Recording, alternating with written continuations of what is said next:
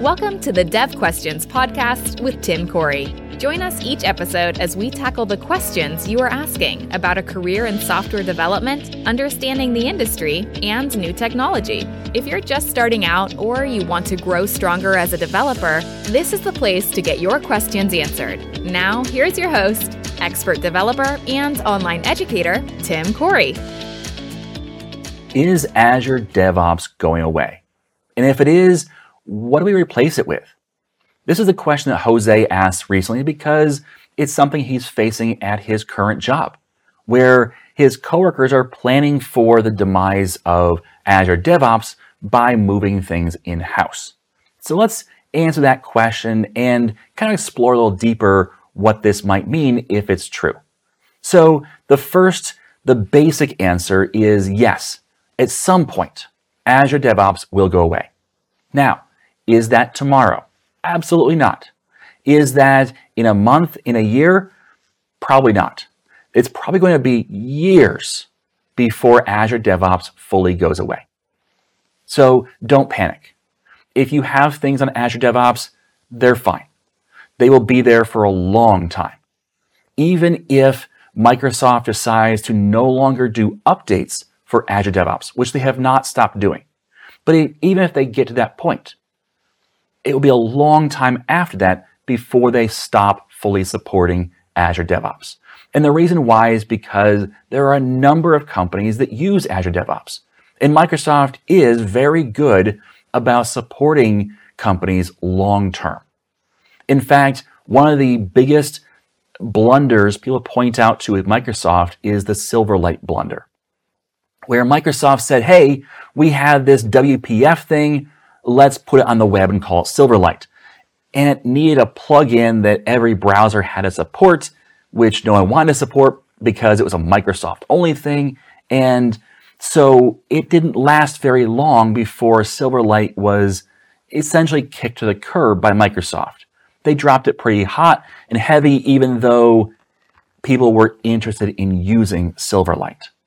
So the, the thought process, whenever you see anything new from Microsoft, for example, Blazor came out and people said, oh, it's the next Silverlight. Oh, it's the next Silverlight. But I want you to take something from that conversation because Silverlight has been out for years. It's been deprecated, no longer being used for years. And yet it was only in 2021 when Microsoft finally fully stopped supporting Silverlight. So even though it had been years and years and years of Microsoft saying, we're done, their support lasted until 2021. And that I think speaks to the bigger issue for Microsoft is that they do support things very long term, even if they move on with new development to other places. And that's where Azure DevOps is starting to get to. So when Microsoft bought GitHub, way back a few years ago, they started the process of bringing GitHub up to the place where Azure DevOps already was. So they brought in new features into GitHub. And soon that, that trickle of new features became more of a stream and then a flood of new features and new support. With that, they have taken GitHub from being a just code storage and Git management platform to something much, much more. There's now GitHub Actions and other things that really round Git out, GitHub out into being your one-stop shop for a lot of things around your code. That means that they now have two different systems, Azure DevOps and GitHub, that do essentially the same thing. Now, there's pluses and minuses to each, and I'm not ready to yet say that I like GitHub better than Azure DevOps. I don't yet. But there's a lot of great things to GitHub and it's getting there. Well, with two different products that do the exact same thing, at some point, Microsoft is going to say, yeah, it's about time for us to support one instead of two and to put all of our new features into one instead of two. We're getting there with Azure DevOps. I think that eventually Azure DevOps will be a supported but not updated system. Again, not tomorrow, not this year even. It's going to be a little bit, but it's going to get there. And at that point, it will be only GitHub that gets pushed forward with new features, new development, new options. They already have ways of moving your existing things from DevOps, Azure DevOps, over to GitHub. So you can transition over fairly easily. It's not the same, but you can get pretty close. So they already have a replacement and they have ways to get from one to the other. So yes, I think that Azure DevOps will eventually go away. Does that mean you should, you know, go crazy and, and stress out over the fact that your company uses Azure DevOps? No. You're fine. You're fine. But if you're going a new development, maybe you look at Azure as a secondary solution as opposed to the primary solution and look at GitHub as maybe a better primary solution. So that's where I would lean and look. I would say, hey, you know what? GitHub might be the better option for us if we're starting new. If we have an existing solution, you could look in a transition, but take it slow.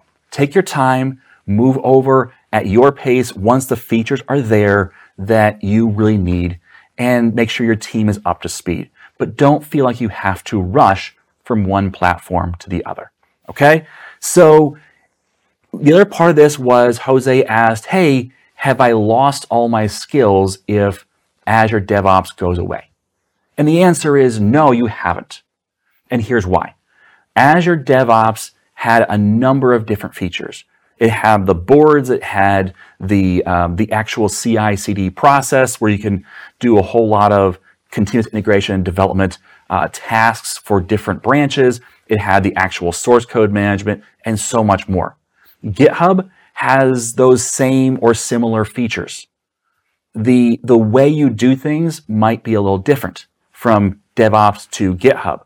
However, the, the thought process, the logic, the, the steps you need to do in abstract terms are the same.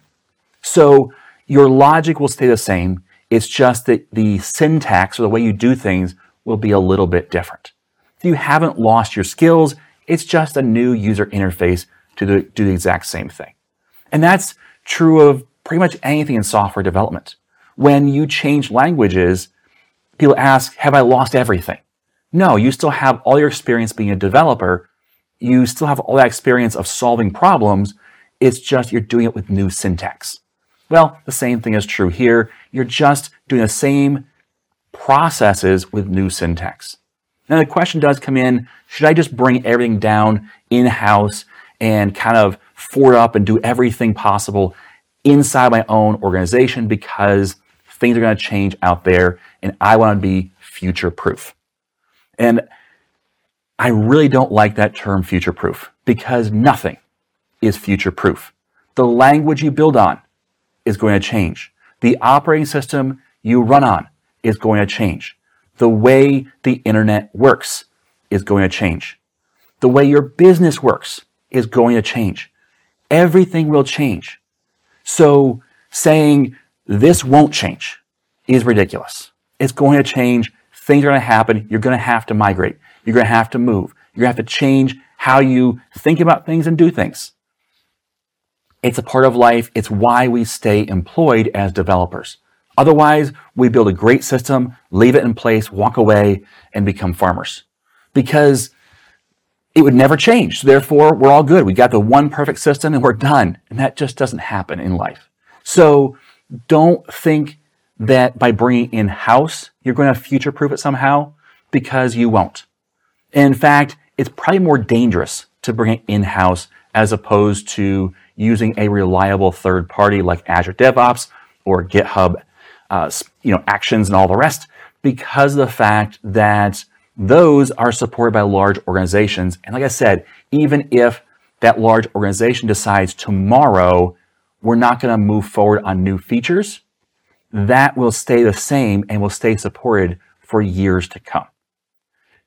The same can't be said of your internal systems.